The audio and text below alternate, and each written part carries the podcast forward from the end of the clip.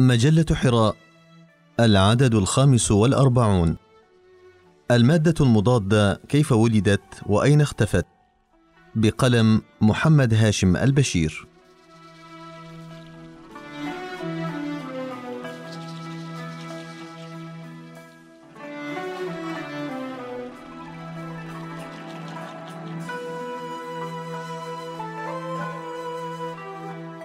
إذا أردنا أن نرى التجلي الأعظم لاسم الله القيوم فما علينا إلا أن نجعل خيالنا واسعا جدا بحيث يمكنه أن يشاهد الكون بأسره فنجعل منه نظارتين إحداهما ترى أبعد المسافات كالمرصد والأخرى تشاهد أصغر الذرات. سعيد النرسي في عام 1928 ولدت قضية فيزيائية جديدة مدهشة تدعو إلى الحيرة، حيث اكتشفت أن لكل مادة نقيضها، ويعني ذلك وجود ذرات مضادة يمكن أن تجمع هذه الذرات المضادة لتشكل أشياء مقابلة لكل شيء موجود في الكون، نجوما مضادة ومجرات مضادة. إن المادة المضادة هي كالتوأم لمقابلاتها من المادة في كل شيء، إلا أن لها شحنة معاكسة، وهي تبشر بفناء عنيف إذا حدث والتقى الزوجان من المادة العادية والمادة المضادة معًا، لأنه عندما يصطدم جسم بجسمه المضاد يفنى كلاهما وينشأ حريق هائل. فعند دمج غرام واحد من المادة مع قرينه من المادة المضادة يطلق طاقة تكافئ نحو أربعين ألف طن من مادة التفجير تي أو طاقة تكفي خمسة آلاف منزل لمدة عام كامل.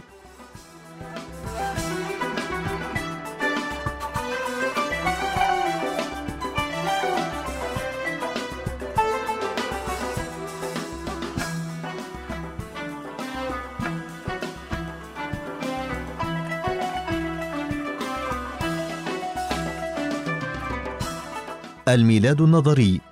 تنبأ الفيزيائي بول ديريك بوجود نقيض المادة حين قال إن لكل جسيم من المادة العادية جسما مضادا ذا كتلة مساوية لكتلة الجسم ولكنه يحمل شحنة كهربائية مختلفة الإشارة. توصل ديريك إلى هذه النتيجة عندما خرج بحلول سالبة القيمة لمعادلة الإلكترون النسبية إلى جانب الحلول موجبة القيمة. مما شكل سؤالا عريضا وهو كيف تكون هنالك قيم سلبية للطاقة. في محاولته لتفسير هذه النتيجة افترض ديريك أنه من الممكن اعتبار الفضاء كبحر من الطاقة السلبية وهو يسمى بحر ديريك وأن الإلكترونات لا يسعها إلا أن تطفو على سطح هذا البحر. بعد تفكير أبعد اقترح ديريك أن أي ثقب في هذا البحر يجب أن تكون شحنته موجبة. وتصور في البداية أن هذه الثقوب قد تكون بروتونات ولكن العالم هيرمان وايل أشار إلى أن ثقبا كهذا يجب أن تكون له نفس كتلة الإلكترون وسميت هذه الثقوب المقترحة بالبوزيترون وتم رصدها معمليا في عام 1935 الميلاد العملي عقب أربع سنوات على تنبؤ ديراك المحير ولد أول جسم مضاد على يد العالم أندرسون. جسم له كتلة الإلكترون وعكس شحنته أي موجب الشحنة وأطلق على هذا الجسم المضاد للإلكترون اسم البوزيترون.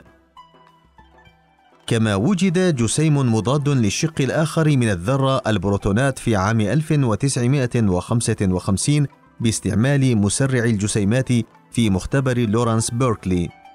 وبعد ذلك استطاع المختبر الأوروبي لفيزياء الجسيمات في العام نفسه تركيب أول ذرة مضادة وهي ذرة الهيدروجين المضادة وذلك بدمج البوزيترونات والبروتونات المضادة في مسرع للجسيمات. في عام 1995 نجح العلماء في إنتاج تسع ذرات من الهيدروجين المضاد، لكنها كانت نشطة للغاية ولم تكن مناسبة تماما للدراسة. لحل هذه العقبة ومن أجل التوصل إلى فهم أفضل للهيدروجين المضاد تم إنتاج هيدروجين مضاد أقل نشاطا وأكثر ملائمة للدراسة في السنوات القليلة الماضية.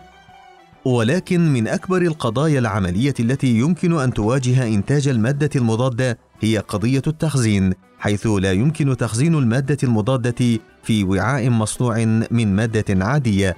لأن المادة المضادة تتفاعل مع أي مادة نفسها وتبيد نفسها والحاوية. ولكن وبما أن المادة المضادة تتكون من جسيمات مشحونة فيمكن احتواؤها من خلال مزيج من حقل كهربائي وحقل مغناطيسي في جهاز يعرف ببانينج تراب وهذا الجهاز لا يمكن مع ذلك احتواء المادة المضادة التي تتكون من جسيمات غير مشحونة.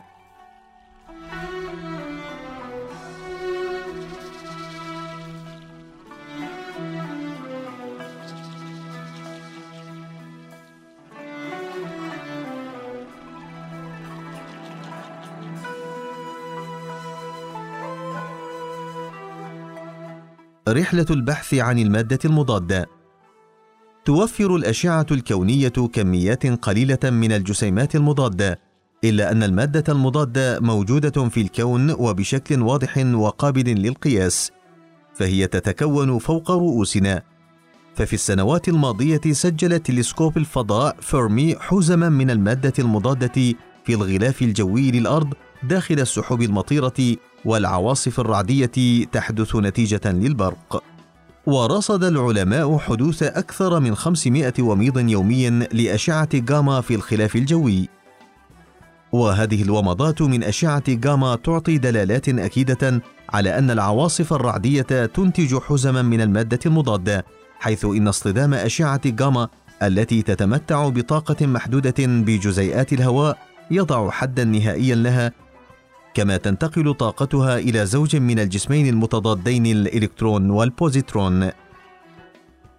إن دراسة الجسيمات المضادة أو الذرات المضادة يمكن أن يسهم بفعالية في تعميق فهم قوانين الفيزياء، ولذلك بدأ العلماء بمحاولة تصنيع مواد مضادة خاصة بهم، فابتدعوا في السنوات الأخيرة تقنيات متطورة محققين بذلك بعض النجاح في هذا المجال. وعبر دراسة الجسيمات المختلفة وقريناتها من الأجسام المضادة تتنبأ النظريات العلمية أن كل منهما يجب أن يتبع القوانين الفيزيائية ذاتها. ويأمل العلماء عند الحصول على عدد كاف من الذرات المضادة أن يروا ما إذا كانت ذرة الهيدروجين المضادة يمكن أن تصدر أو تمتص الضوء تماما بالترددات نفسها، كما هو الأمر بالنسبة إلى ذرة الهيدروجين.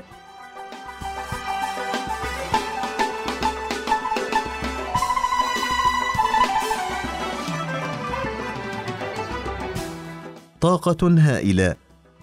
في رحلة البحث عن جسيمات مضادة، استخدم نظير الصوديوم 22 مصدرا للبوزيترونات، إذ تطلق قطعة من الصوديوم وزنها غرام واحد 200 تريليون بوزيترون كل ثانية. ولكن هذه البوزيترونات تنطلق وطاقتها تبلغ 550 كيلو إلكترون فولت. تكافئ درجة حرارة قدرها ستة بلايين درجة مئوية وتتحرك بنحو تسعة أعشار سرعة الضوء. وهذه الطاقة يفكر العالم اليوم في استغلالها حيث إن 42 ملغرام من البروتونات المضادة تمتلك طاقة تساوي 750 ألف كيلوغرام من الوقود والمؤكسدات.